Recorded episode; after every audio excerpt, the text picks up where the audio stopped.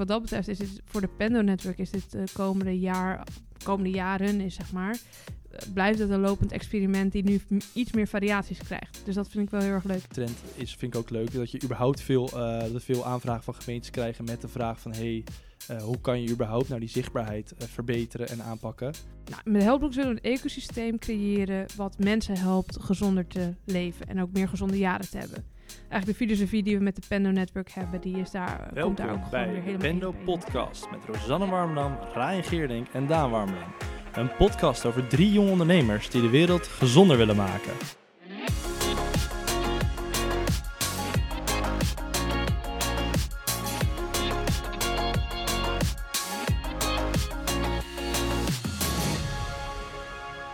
Welkom bij de uh, vierde aflevering van het tweede seizoen van de Pendel Podcast. We zijn even weg geweest, uh, met goede redenen, maar gelukkig blij om ook weer terug te zijn.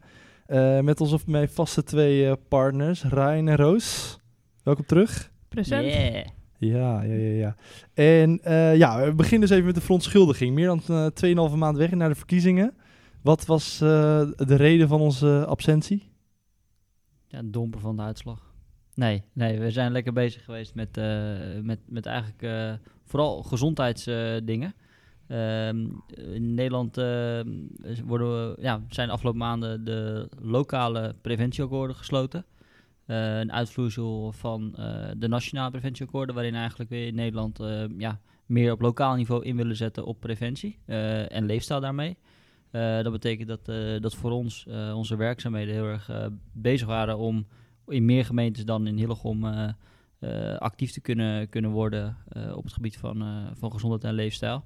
En uh, ja, daar hebben we eigenlijk uh, hard, hard aan moeten werken om met, uh, met heel veel verschillende partijen om de tafel te zitten.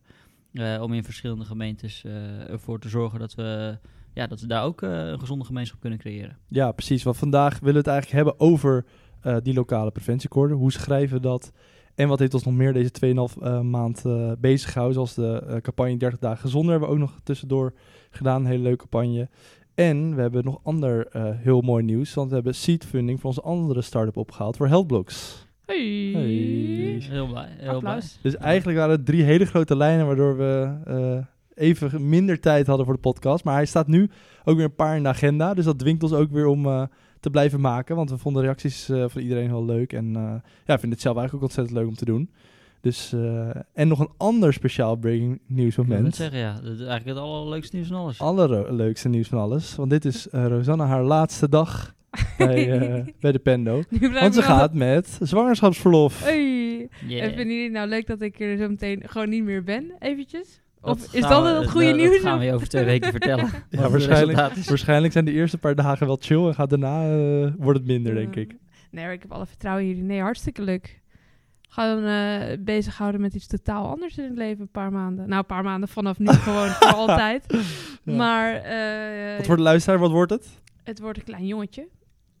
Een klein, in ieder geval. Het wordt een jongetje. En uh, de zwangerschap tot nu toe gaat eigenlijk hartstikke goed. En heeft nog heel veel leuke dingen kunnen doen. Lekker actief kunnen zijn. En ook, uh, en ook inderdaad voor de preventieakkoorden en de laatste maanden hier bij de Pendo veel, veel kunnen doen. Uh, maar nu wordt het tijd om, uh, om rustig te worden en eigenlijk in het holletje te gaan, op te, uh, gaan sluiten om klaar te maken voor, uh, voor deze volgende grote verandering. Uitdaging in het leven. Ja, ook heel veel zin in. En lekker in de zomer, hopelijk veel naar buiten en genieten van, uh, van al het moois. En dan kom ik in uh, eind september, begin oktober weer uh, fris en fruitig met een paar extra wallen en misschien een extra grijs haartje kom ik, kom ik weer terug. Heb je er zin in om even uh, niet meer te werken, hoeven werken? Ja, best wel. Ik kan er nog niet echt heel veel bij indenken. Zelfs niet nu, aan het einde van deze week. Maar um, ja, nou vooral heel veel zin om, om, om die kleine te ontmoeten. Ja. Maar ik kan me wel voorstellen, dat zeg maar voor nadat hij geboren is, maak ik me totaal geen zorgen. Maar stel het duurt nog zes weken nu voordat, het, voordat hij komt. Dan kan ik me wel indenken dat ik denk, jeetje, ik kan geen eens herinneren dat ik zes weken niet heb gewerkt. En dan een boekje lezen lijkt me wel leuk. Maar ja, op een gegeven moment ook een paar uit. Ja, en een paar andere dan, dingen. En wat ga je, dan zit je ook de hele dag alleen thuis. Dat lijkt me ook al weirdig. Zeg maar, vakantie ja. Heb je meestal samen. Ja, nou ja, ja, ik, ja, ik denk toch van... Uh, uh, ja, ik zie het natuurlijk als ik thuis kom weer. Nog een spoiler voor de, voor de luisteraars. Dus dan, uh, de vader zit ook aan tafel. ja, joh, ja, ik, uh, ja, ik vind het, al, ik vind het echt heel, heel gaaf. Super, super, super blij. Um, ja, ik kijk er ook natuurlijk naar uit om, uh, om, om die kleine te ontmoeten. Um, maar ik kan, me, ik kan me wel echt goed voorstellen voor Rozes die natuurlijk thuis zitten. Dat je ja, in die eerste fase... Ja, we praten altijd veel over gezondheid en dingen. Dus ik uh, probeer een beetje...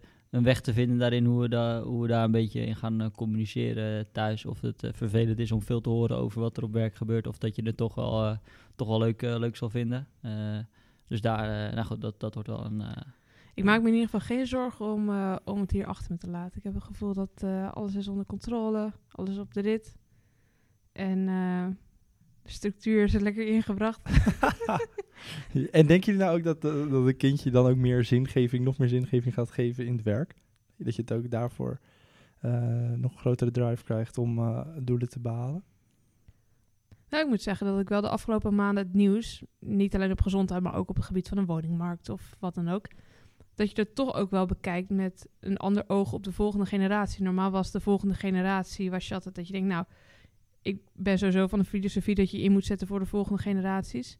Maar nu is die volgende generatie heel tastbaar. Want dat is iets wat je meest aan het hart ligt van allemaal. Dus ik denk wel dat je vanuit dat perspectief wel anders ook gaat kijken naar ontwikkelingen. Ja, dat is wel grappig. Uh, ik zei bijvoorbeeld vanmorgen tegen, tegen Roos van... Ja, kijk wel uit om uh, met die kleine dierentuin te gaan. En toen zei Roos van... Ja, maar ja, een dierentuin, dat, dat kan toch eigenlijk helemaal niet meer? Dus ik, nou ja, ho- hoezo niet? Ik heb er altijd wel eens leuke herinneringen aan gehad, uh, dit en dit. En uh, natuurlijk wel, wel snappende waar ze op doelden. Maar toch van, oké, okay, ja... Hoe... toch even die, even die oordop ingedaan. Ja, hoe ga, ja, toch van, oké, okay, ja, je wilt toch ook inderdaad... Je, sna- je snapt de redenatie erachter. En hoe ga je dan toch daarmee om? Ga je dan zeggen, nou, maar ik vond het zelf vroeger toch ook leuk om dat te doen. Dus ga ik het mijn kind ook gunnen? Of denk je van, nou, het is eigenlijk niet echt de bedoeling. Dus ik ga kijken of we op een andere manier uh, van natuur kun, kan laten genieten uh, dan... Uh, met opgesloten dieren, zeg maar. Dus, dus dat ja. wordt vogeltjes kijken met kleine Billy. Ja, en ome Daan. Ja. Maar dat was wel grappig. Dus dan had je een soort van voor het eerst soort van concreet een soort van discussie of gesprekje over van oké, okay, ben je dan uh, nou in dit geval zeg maar de ouder die zich niet aan wil passen aan de nieuwe tijd en zegt inderdaad van nou, zo ging het vroeger en dat gun ik mijn kind ook. Een beetje Zwarte Piet vibe. Ja, precies. Ja, of, of, boomer, of, of, het, of het koekje op, uh, op school, weet je wel. Ja, ja. Uh, ik kreeg vroeger ook uh, tukkies en... Uh, Ja, soms ook niet altijd uh, gezonde spullen. Maar ja, daar ben ik nu al zover in dat ik denk dat ik dat in mindere mate mee zou geven, laat ik het zo zeggen. Uh, maar zoiets als een dierentuin, dat is dan toch ja, eigenlijk hetzelfde principe, maar op een ander vlak weer. Dus ja, nou goed, dat zijn wel dingen als je nadenkt over de volgende generatie. Van ja, hoe, hoe wil je dat, dat je kind opgroeit, soort van ja. Ja, leuk. Leuk. Nou, we gaan het vast nog vaker over... We gaan het vast laten weten aan iedereen als, als Billy... Uh, dat is nu de werktitel. Ja. Als die uh, geboren is... Uh, hopelijk kunnen we zeggen dat hij gezond uh, ter wereld is gekomen natuurlijk. Um, ja, we hebben een lijstje vandaag. Dus we gaan het over lokale preventieakkoorden hebben. Uh, misschien even kort over de campagne dertig dagen gezonder die we hebben gedaan. En uh, nou, de seedfunding. Dat is denk ik ook wel uh, leuk om te horen. Um, allereerst, ja, Rijn vertelt net al een beetje. We zijn eigenlijk... Uh, de deadline was alweer eind april. April, dertig april. dertig april uh, moest je eigen lokaal preventieakkoord inleveren. We hebben er drie mogen schrijven. Uh, eigenlijk ook wel drie, best wel verschillende eigenlijk. Uh, Healthy Hillegom natuurlijk, voor, daar, voor ons eigen project hebben we mogen schrijven. We hebben mogen schrijven voor Teylingen. En als klap op de vuurpijl hebben we voor Haarlemmermeer uh, het akkoord mogen schrijven. Um, en dat was ontzettend verschillend en heel leerzaam. Um, maar laten we eerst naar de, soort de kleintjes gaan. Roos, jij was verantwoordelijk voor de, voor de uh, Healthy Hillegom en de Teylingen. Wat, wat heb je daar eigenlijk meegenomen? Of wa- waar is het akkoord op gefocust, die twee? Nou, bij, bij Hillegom is het eigenlijk natuurlijk, was het vrij recht toe recht aan. Want we hadden al vanuit het uh, lokale sportakkoord en lokale preventieakkoord... eigenlijk die structuur hoe de overheid het doet is eigenlijk één op één. Dus dat is precies hetzelfde. En aangezien Healthy Hillegom al een leefstijlakkoord was... hebben we eigenlijk... Ge- gezamenlijk met, uh, met de strategische partners... waarmee we het eigenlijk altijd Hillegom altijd organiseren... gezegd van, nou, we gaan niet heel erg veel toevoegen... maar we zijn wel een jaar verder... want die, die mochten vorig jaar ingeleverd worden, de sportakkoorden. Uh, dus we hebben eigenlijk gewoon een update gedaan... van het, van het akkoord wat er al lag... Uh, en onze lessen meegenomen. En er zijn in, in dat jaar tijd twee strategische partners aangesloten... Um, de welzijnsorganisaties voor de jeugd... en het wijksamenwerkingsverband. Dus dat had ook echt een extra link met de eerste lijn zorg... Waardoor dat strategische partnernetwerk eigenlijk uh, wel completer is geworden. Dus dat hebben we daarin benoemd.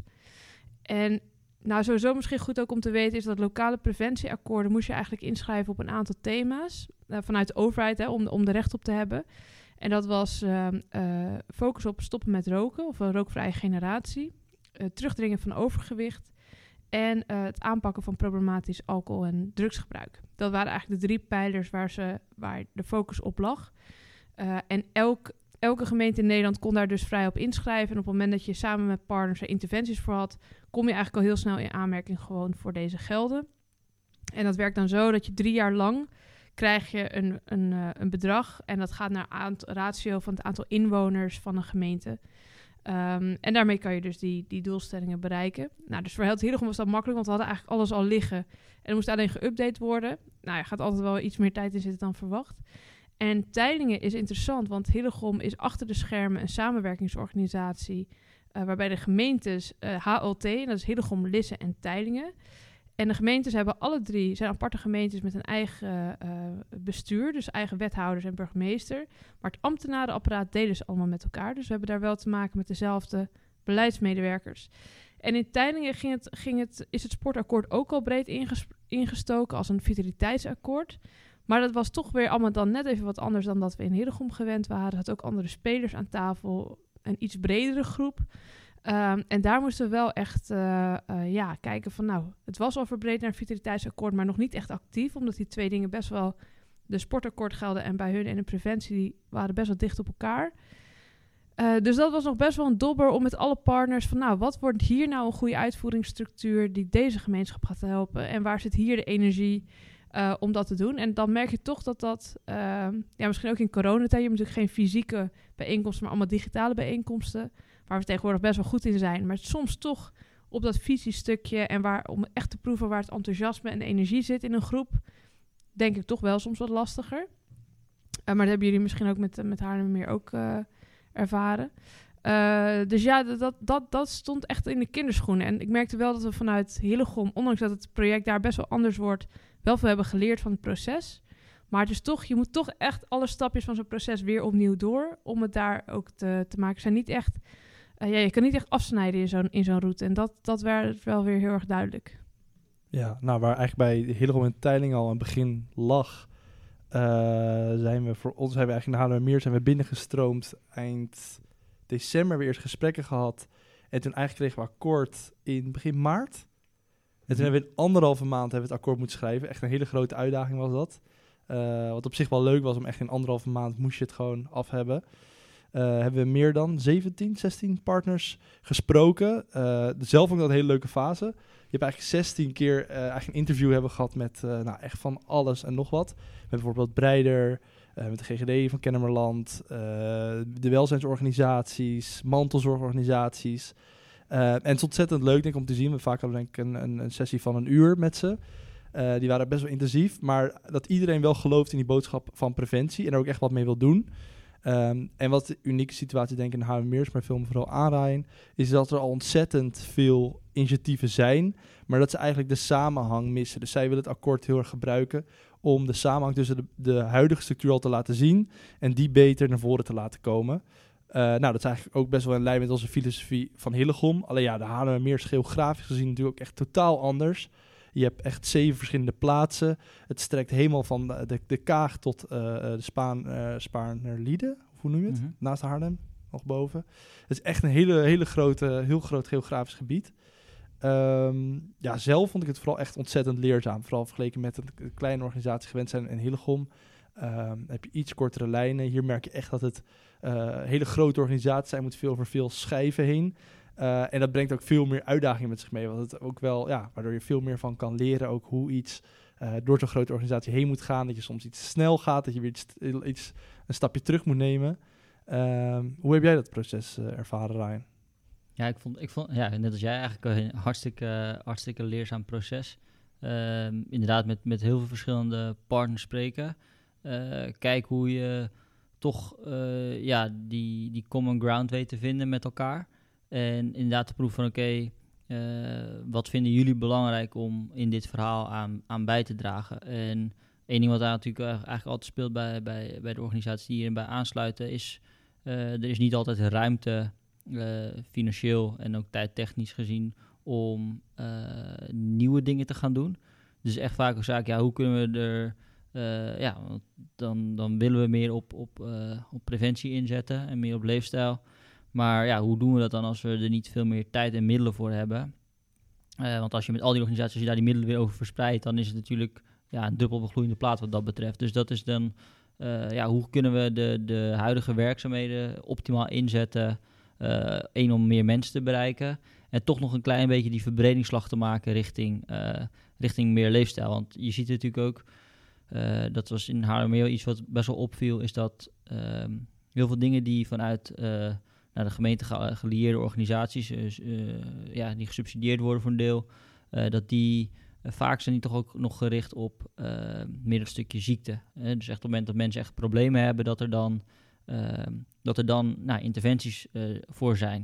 Terwijl natuurlijk eigenlijk de hele preventievraagstuk in Nederland draait natuurlijk om, en we zien dat inderdaad er steeds meer mensen ziektes ontwikkelen, terwijl een groot deel daarvan voorkombaar zijn. En inderdaad, het gro- grootste deel is inderdaad uh, uh, uh, alcoholgebruik en, en roken.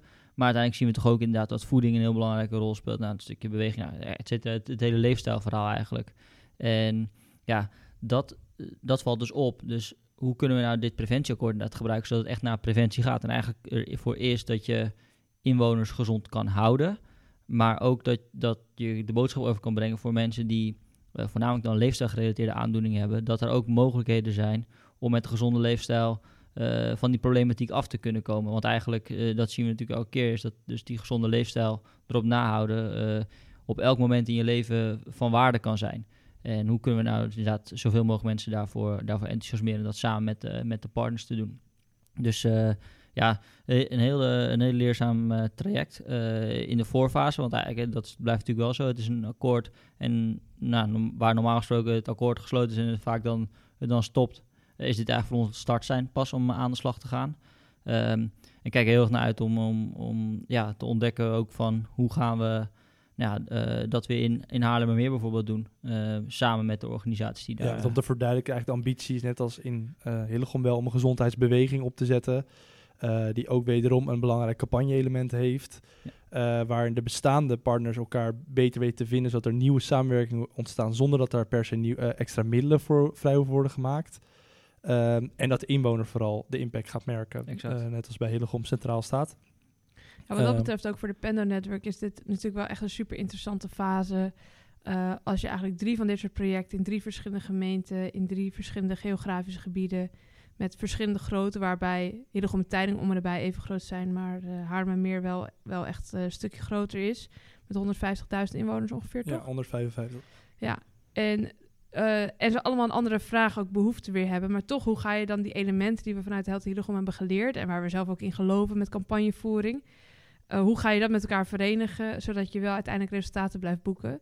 Dus ik denk wat dat betreft, is dit, voor de Pendo Network is dit uh, komende, jaar, komende jaren, is, zeg maar... Uh, blijft het een lopend experiment die nu m- iets meer variaties krijgt. Dus dat vind ik wel heel erg leuk. Ja, en wat algemeen trend is, vind ik ook leuk... dat je überhaupt veel, uh, veel aanvragen van gemeentes krijgen met de vraag van... hey, Uh, hoe kan je überhaupt nou die zichtbaarheid uh, verbeteren en aanpakken?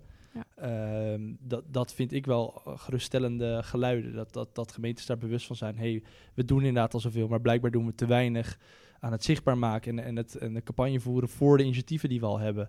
En dat is natuurlijk, daar kan je met hele kleine middelen kan je uh, grote daden uh, te beweegstellen. Uh, misschien, misschien een mooi voorbeeld om te noemen is bijvoorbeeld... Uh, in Hillegom uh, hebben we samen met het sportbedrijf en met de huisartsen en de fysio's... Um, de Nationale Diabetes Challenge in Hillegom is er begonnen.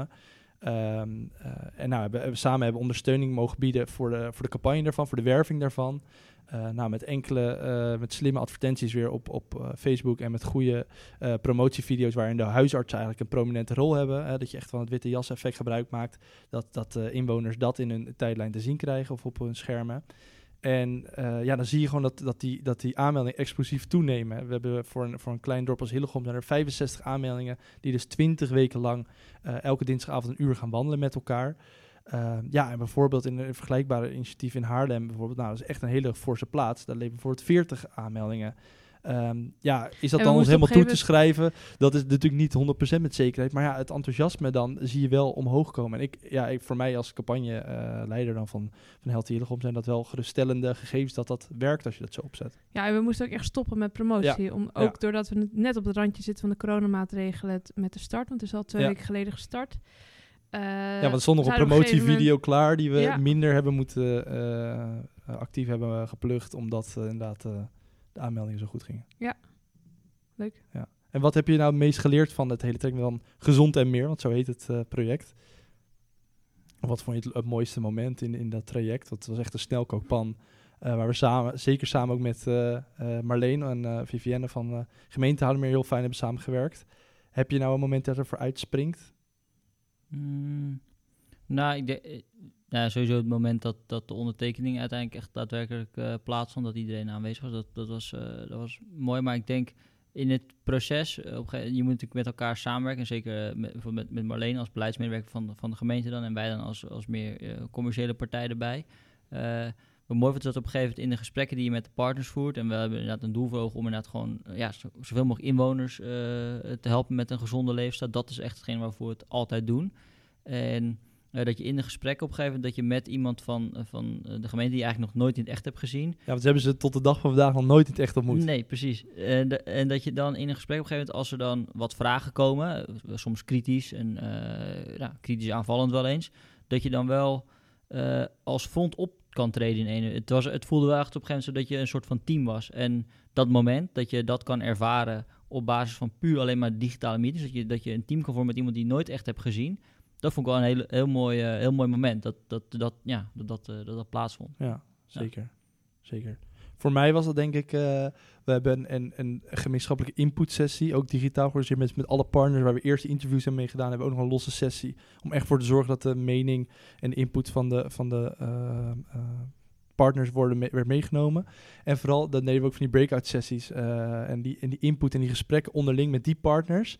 Uh, vond ik ontzettend, ontzettend tof. Dus ik zat bijvoorbeeld bij de, bij de participatieraad, zat bij mij uh, mantelzorg en uh, volgens mij nog meerwaarde. Dus dat is de welzijnsorganisatie.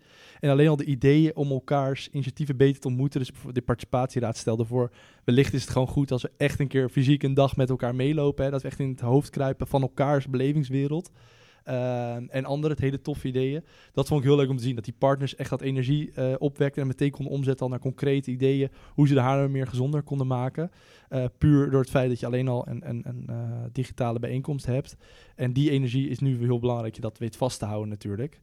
Uh, en dat je dat snel mogelijk ook een plekje kan geven in, in de fysieke uh, leefwereld. Behalve die, dat de mooie ideeën op papier blijven of in zo'n uh, brainstorm sessie blijven, denk ik.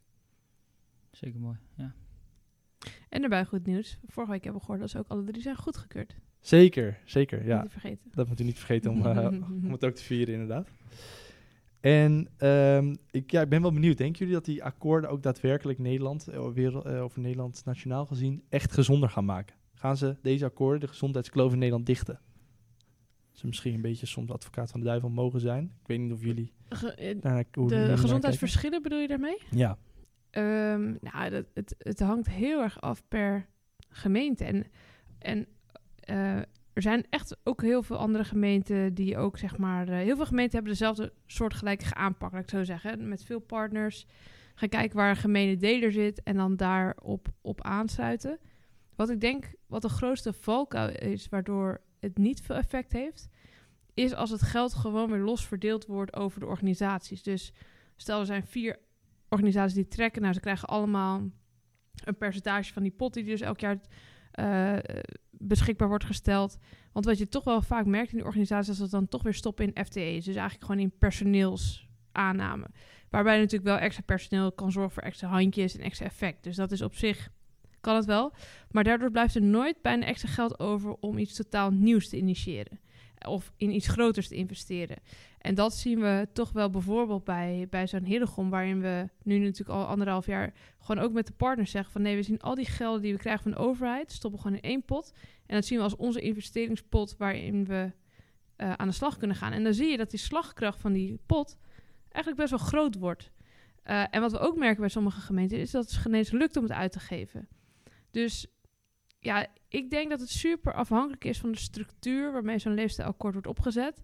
En ook, wat Ryan net zegt, of er na de ondertekening ook daadwerkelijk iemand is aangesteld om die structuur uh, nou, op te bouwen, levend te houden en aan te jagen. Uh, want ja, dat is, dat is wel... Uh, en het feit of, of wij zeg maar, dat investeringspotje de gezondheidsverschillen gaan dichten, is natuurlijk ook de vraag. Maar ik geloof wel iets meer in die aanpak. Omdat het dan, dan wordt er echt iets extra's gedaan in de gemeenschap. Versus, oh, iedereen krijgt gewoon een beetje extra budget om misschien ook wel bezuinigingen op te vullen of wat dan ook. Ja, ja.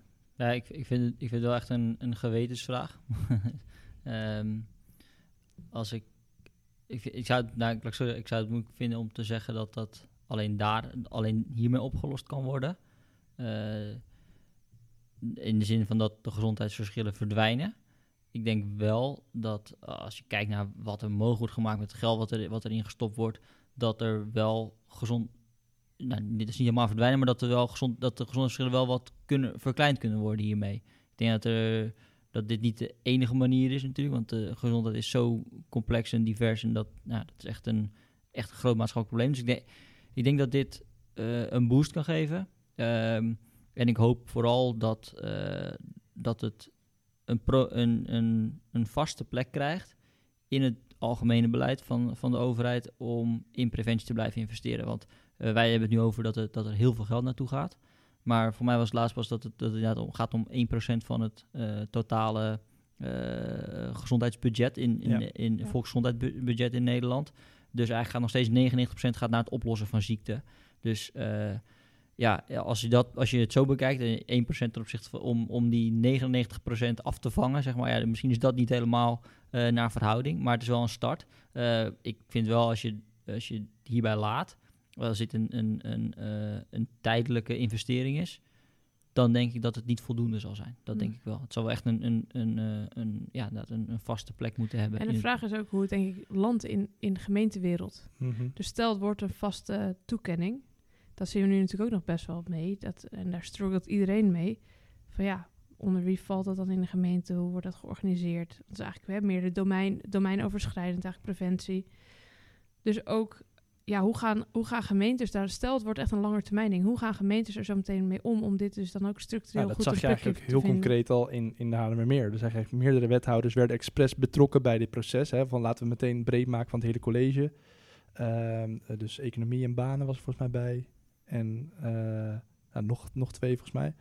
En die, die, keken, die lazen echt heel actief mee en ook uh, input geleverd. Maar ja, van wie wordt het natuurlijk uiteindelijk uh, wethouder Sidali, um, die was natuurlijk, uh, valt onder zijn portefeuille, maar die anderen ook. En hoe gaan die de gelden aan het lopen en ja. uh, wat geoormerkt en wie stopt wat in het potje? Dat is, het klinkt heel benullig, maar het zijn wel belangrijke vragen die je moet stellen.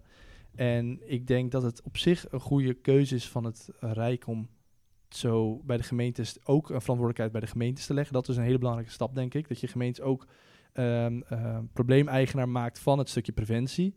Want als we kijken naar het Rijk, natuurlijk, ze kunnen de, onze stokpaardjes kunnen ze invoeren als suikertax, vettax, uh, accijnsverhogingen op tabak of een vergunningstelsel op tabak. Um, en ze kunnen zelfs aan landelijke campagnes, zoals vorige week is gelanceerd, of Fit op jouw manier, uh, waar de goede portie kritiek op kwam. Mm. Um, stel je hebt aan dat setje, dat is niet genoeg. Nee.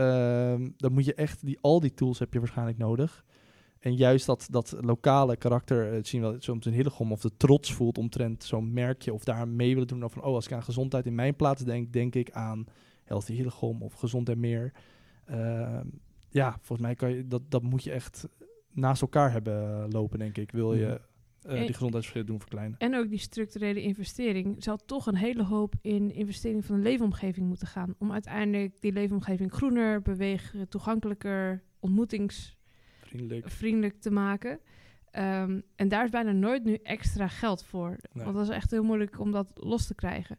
Dus, dus ik denk ook wel dat, dat uiteindelijk vanuit de overheid ook een bepaalde richtlijnen moeten komen, toch wel. Nou, daar zullen de meningen uh, voor politieke stromingen over verdeeld zijn. Maar ja, het blijft alsnog nog steeds de vraag liggen, oké, okay, als we inzetten op preventie, waarin zitten we dan? En, en Ryan zei net al van, zijn toch, je hebt altijd primaire, secundaire en tertiaire preventie. En je hebt er nog Nog een vier eigenlijk ook, toch? Of tot nee. en met tertiair. Dus even een hele korte uitleg. Tertiair.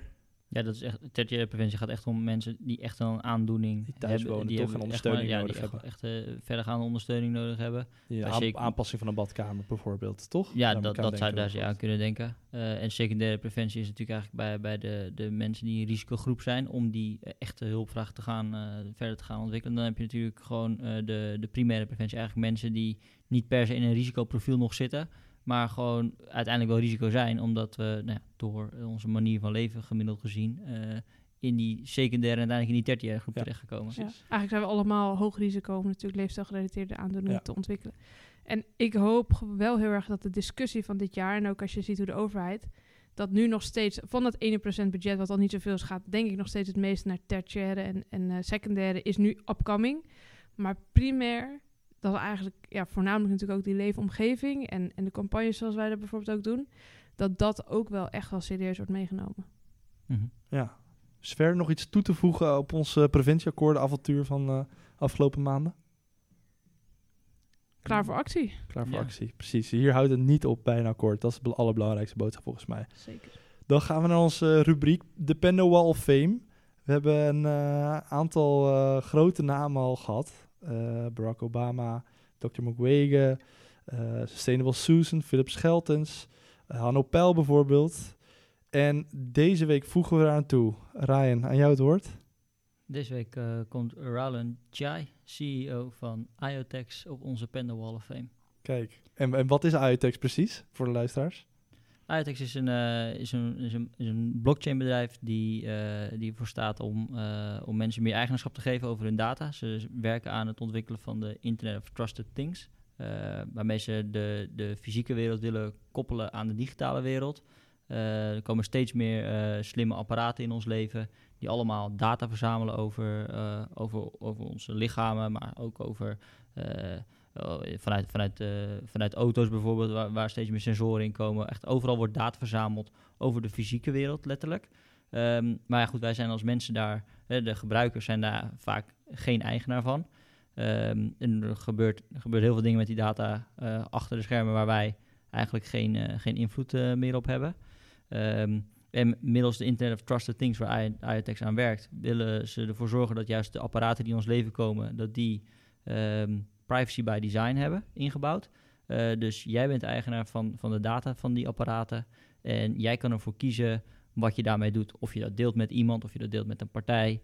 En uh, nou, via, uh, via slimme data marketplaces op een gegeven moment uh, daar ook nieuwe inzichten kan uithalen. Uh, in elk geval, je kan ervoor kiezen wat je met je data doet vervolgens. En uh, ja, Roland Chai heeft is dat opgezet. Uh, heeft opgezet in twintig zeventien, twintig zestien, twintig zeventien. Ja. Uh, al wat a- een aantal jaar geleden. En langzamerhand wordt die visie die ze toen de tijd hadden ontwikkeld over inderdaad apparaten die veilig met elkaar kunnen communiceren, maar ook met mensen uh, en mensen onderling. Uh, uh, wordt langzaamaan werkelijkheid met de eerste fysieke apparaten die letterlijk data onttrekken uit de leefomgeving. Uh, en vervolgens dat naar de blockchain sturen om uh, nou ja, op een veilige manier uh, met elkaar data uit te wisselen. En um, ja, Roland die, uh, die, die heeft ons, uh, die helpt ons samen met, uh, met de andere partners van, uh, van het team van IoTeX om uh, Healthblocks te ontwikkelen, waarmee we inderdaad ervoor willen zorgen dat mensen weer uh, vooral uh, eigenaar worden van hun gezondheidsdata. Omdat we zien dat steeds meer mensen Uh, ja, slimme, uh, slimme apparaten in hun leven uh, brengen. Uh, denk aan slimme weegschalen, bloeddrukmeters, smartwatches, uh, je telefoon natuurlijk, die allemaal informatie verzamelen over ons lichaam. Um, en nou goed, daar, daar, daarmee wil je eigenlijk ook dat die, dat die van jou zijn en dat jij er kan, mee kan kiezen wat je, wat je gaat doen. Um, nou goed, ze, ze, ze ondersteunen ons. Uh, ze hebben ons nu geholpen met de, met de Seed Fund om uh, de app uh, die we hebben op papier hebben ontwikkeld, Uh, om die nu werkelijkheid te gaan laten worden. Dus uh, ja. Uh, nou, dus dan, ver, dan verdien je een plek. Dan verdien, ja, dan verdien, het lijkt alsof een beetje of je hem gekocht hebt zo. Maar dat, dat nee. vind ik niet helemaal eerlijk. Want Ryan nee. zegt altijd al, uh, een van de eerste meetings, denk ik een jaar geleden, meer dan een jaar geleden, denk dat we, dat we echt uh, ook begonnen te zoomen met uh, het team van IoTeX. Uh, voor mij is het al eerder genoemd, ook in de podcast. Maar toen zei Ryan, dit, ik ga nu echt met mijn Marvel-helden ga ik zoomen. Um, en daar is Rowland, is dat één. Dus, dus hij heeft het al, voordat het, dat we dit uh, funding hadden, was jij al fan. Uh, en Rowland is ook voormalig cryptograaf van Uber, toch? Ja, hij, heeft, uh, hij is senior tech lead uh, bij Google geweest, ook van verschillende teams. Heeft onder andere geholpen bij het ontwikkelen van Google Load Balancer. Dat is een nou, iets technische gebeuren. Om, om de server draaiend te houden, toch? Omtrent uh, bij Google, een, een onderdeel. Um, en uh, daarna inderdaad uh, hoofdcryptograaf bij, bij Uber geweest. En uh, nou goed, zoals je al meer mensen ziet die uh, in, in de Silicon Valley uh, uh, hun carrière op, opbouwen...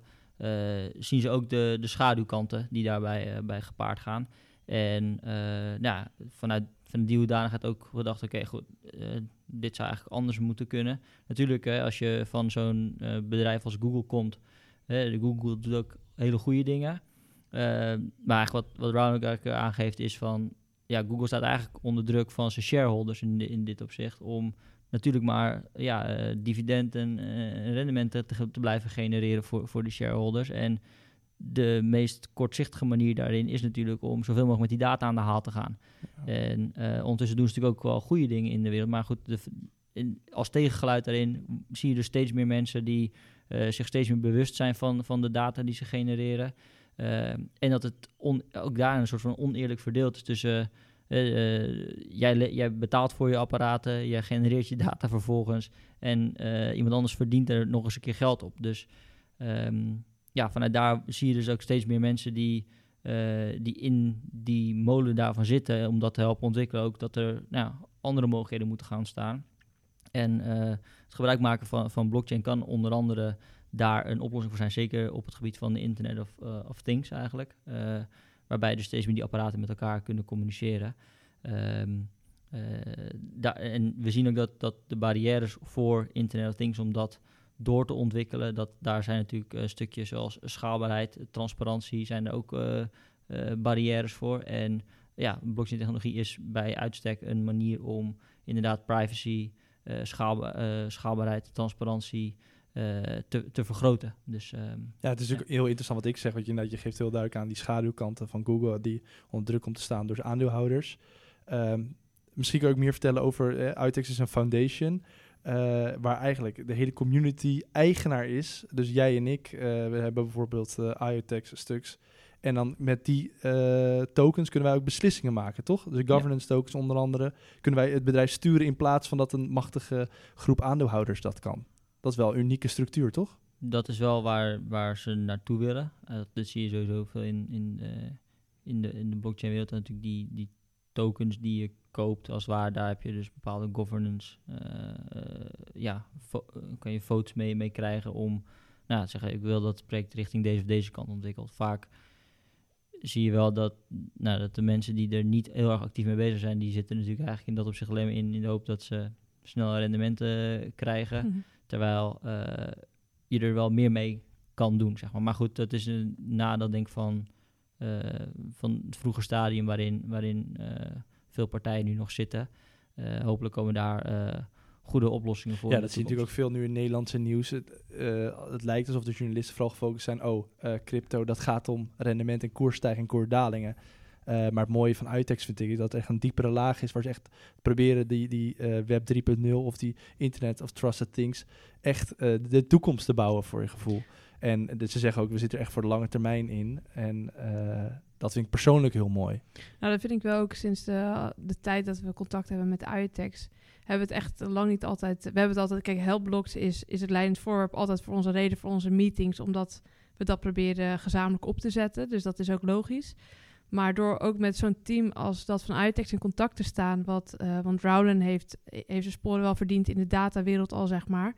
Maar zo zijn er nog een aantal in hun team die daar gewoon uh, echt in voorlopen. Heb ik het idee ook dat we zoveel kunnen leren... dat je ook een soort van uh, af en toe een inkijkje krijgt... in de toekomst van, van die dataontwikkeling. En zij zeggen ook van, weet je, we zijn er nog niet. Het is allemaal echt nog niet perfect. Maar je zit wel echt met, uh, ja, met inno- de innovatie...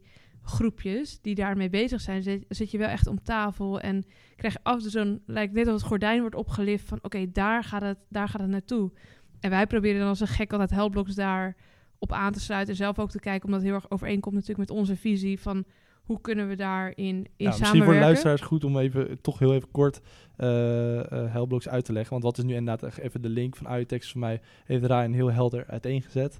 Maar uh, even het stapje maken naar health en weer naar gezondheid inderdaad. Kan jij ons daarin meenemen, Roos? Ja, Helpblocks is eigenlijk... Uh, uh, nou, met Helpblocks willen we een ecosysteem creëren wat mensen helpt gezonder te leven en ook meer gezonde jaren te hebben.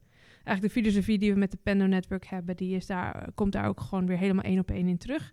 Alleen we geloven gewoon heel erg in dat er ook een digitaal ecosysteem bij hoort. Om dat ook echt langer termijn te doen.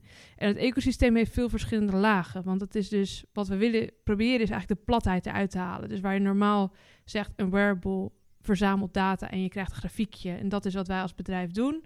Of uh, je zet stappen, je krijgt daar een beloning voor. Dat is wat wij als bedrijf... En daar kan je wat verkopen. Dat is wat wij als bedrijf doen. Uh, of je kan je gezondheidsdata ter beschikking stellen voor, voor de wetenschap. Dat is wat, wat wij als bedrijf doen. Wij zeggen nee, dat zou eigenlijk in één groot ecosysteem moeten passen. Waarin eigenlijk alles wat te maken heeft met jouw gezondheid, leefstijl en de data en de moderne technologie die daarbij komt kijken, allemaal georganiseerd is op, op dat ene uh, ecosysteem. Dat is onze droom eigenlijk.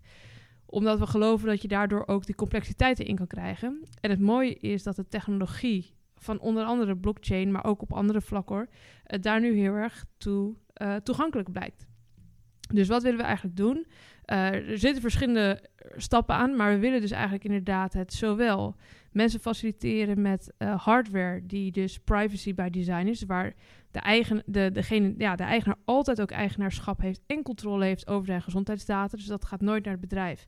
Maar is gewoon gelijk volledig eigenaarschap van de, van de persoon. Dat is nu niet het geval, om, dat is nu, uh, by the way. Zoals nee. je, je Apple Watch of je Fitbit, dat is nu niet het geval. En vaak wordt wel gezegd van ja, maar ons kan je vertrouwen als bedrijf, want wij verkopen dat niet door. Nou, wij zeggen nee, wij hoeven jouw data ook eigenlijk helemaal niet. Dat blijft gewoon lekker bij jou liggen en jij kan er zelfs mee doen wat je wil. Dus als jij het wil verkopen aan een, aan een onderzoeksinstelling of een commerciële partij en daar een beloning voor wilt krijgen, ja, dan mag dat, want het is voor jou. Um, en daarnaast is het ook nog heel erg interessant omdat met die nieuwe um, type hardware je ook heel erg goed kan, kan duidelijk maken, wij noemen dat dan proof of health, dat ook echt die persoon die data heeft gegenereerd op dat tijdstip. En daar loopt IoTeX heel erg ook in voor in die hardware. Dus aan de ene kant in het ecosysteem willen we mensen in de toekomst, dus dat is even, we hebben nu even over de lange termijn visie, uh, voorzien van, van hardware die dus echt uh, private by design is. Aan de andere kant willen mensen eigenlijk in de app-omgeving stimuleren voor een gezonde leefstijl. Uh, en dat kan zijn uh, doordat je dus data verzamelt op die apparaten. Maar het kan ook zijn dus dat gewoon inderdaad je stappen worden geteld. Uh, daar zit ook een stukje gamification in. Hoe maken we het leuk? Dus je kan een aantal uh, uh, vaste health goals zetten. Dus doel, doelen stellen voor jezelf. En als je die haalt, dan word je beloond.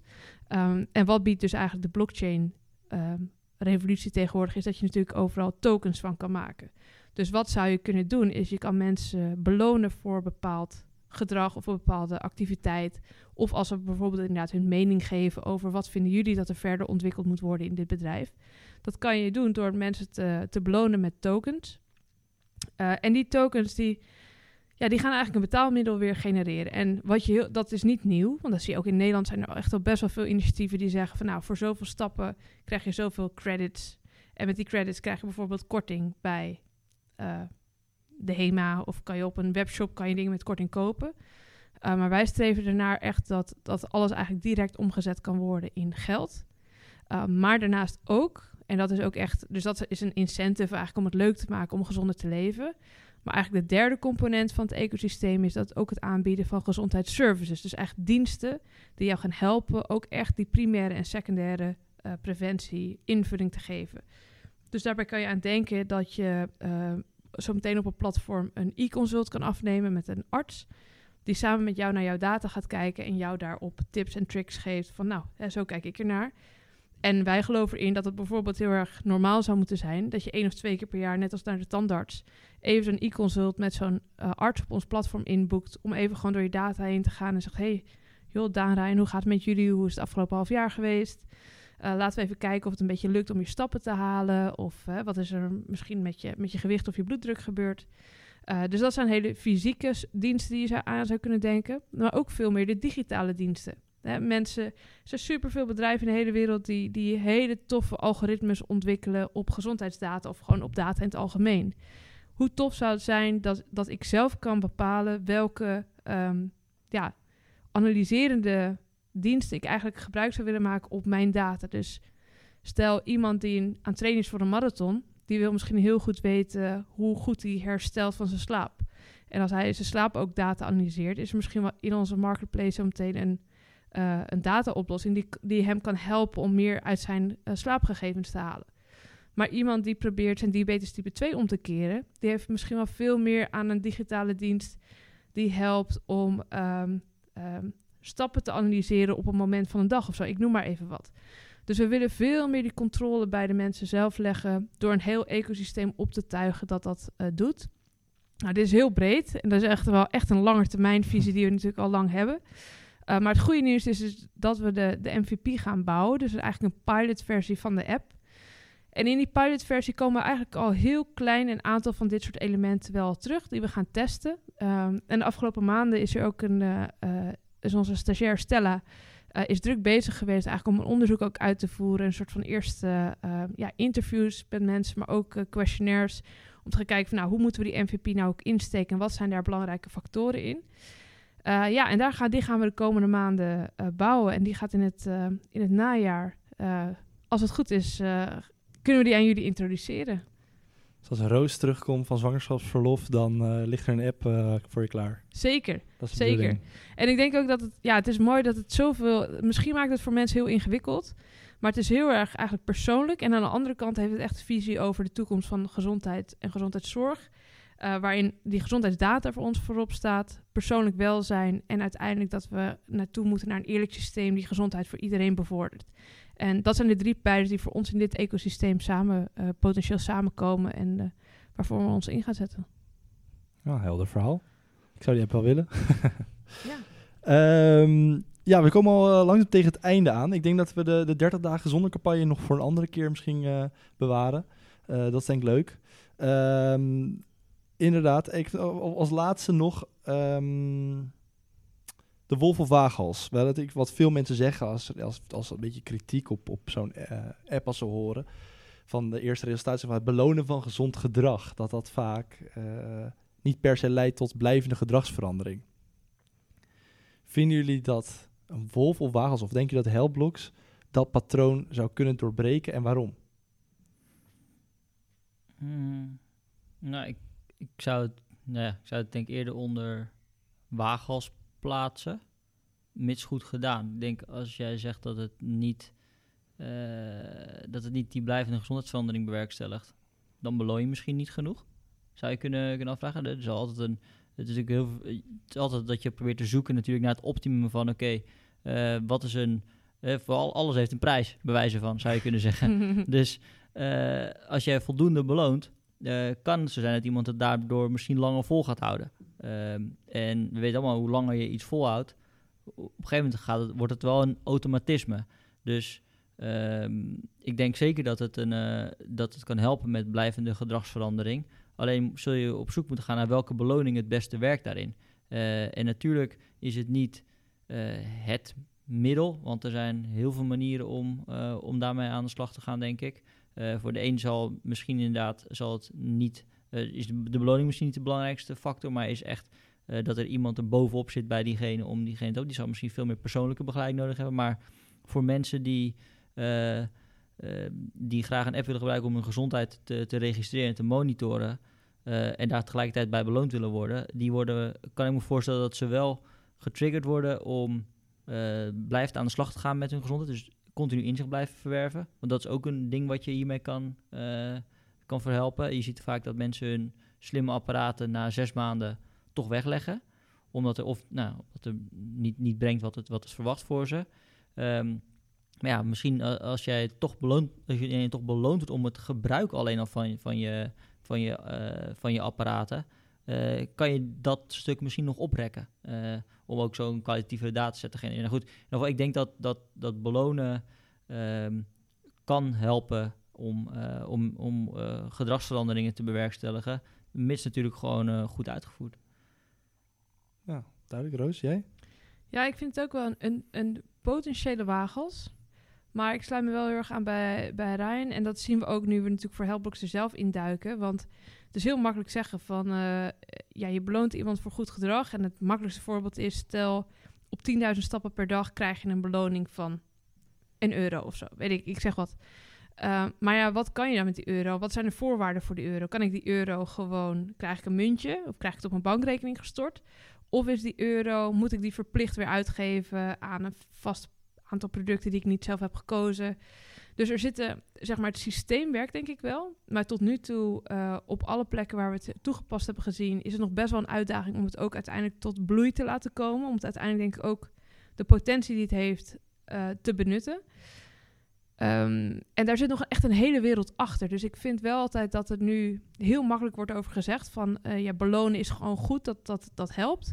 Maar er zit echt nog wel een hele erge wereld achter die... Um, die potentieel heel erg veel goed kan doen. Maar mits je het, dus je de juiste voorwaarden schetst voor de mensen om het te blijven gebruiken. En wat ik zelf heel erg in geloof, um, maar dat gaan jullie in de komende maanden uh, en jaren hopelijk ook zien, is dat je dus ook wel echt mensen met die beloning helpt om drempels te verlagen. Dus dingen daarna te laten ja, toegankelijk te maken die ze anders niet zouden doen, waardoor financiën een belemmering is. Dus bijvoorbeeld bij ons, bij gezond, die gezondheidsdiensten, of dat je het inderdaad echt in euro's om kan zetten. Dus dat je het wel ook die link maakt naar echt iets wat een behoefte, waar een behoefte ligt voor die mensen.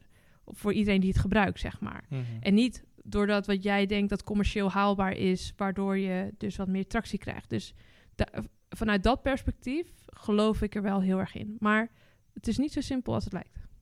Mooi. En het leuke is, de volgende podcast gaan we hier eigenlijk direct over doorpraten. Want dan komt Nanda de Jong langs van Samengezond. Samengezond is eigenlijk een app die ook uh, gezond gedrag beloont van mensen. De, ik denk de grootste in Nederland op dit moment die uh, op die manier uh, beloont. Dus dan gaan we vast... Uh, ik ben heel benieuwd ook naar hun visie uh, op dit probleem. Zeker. En uh, ja, we zitten in iets ander vaarwater. Maar ik ben heel benieuwd naar hun, uh, naar hun verhaal. Hoe zij uh, Nederland gezonder uh, proberen te maken. Ja, en sowieso iedereen die, uh, die geïnteresseerd is in Helpblocks en die, die ontwikkelingen te volgen. Wat ook echt leuk is, dat het niet alleen op ons gaat, maar ook echt wel, denk ik wel een toekomstige nieuwe manier om naar gezondheid te kijken. Uh, voel je vrij om, om op onze website op de op nieuwsbrief in te schrijven. w w w punt helpblocks punt e u. Zeker, en dan blijf je op de hoogte, maar kan je dus ook wel gelijk gereward worden voor het inschrijven op de nieuwsbrief. Dus wat modern. Ik zou het gewoon doen. Wat modern. uh, dan dank ik jullie voor, uh, weer het, uh, voor jullie prachtige input en uh, de luisteraars voor het luisteren. Uh, we zullen zeker sneller terugkomen dan de vorige keer, dus maak je daar geen zorgen om. En dan uh, zien we jullie uh, hopelijk snel weer terug. Bedankt voor het luisteren.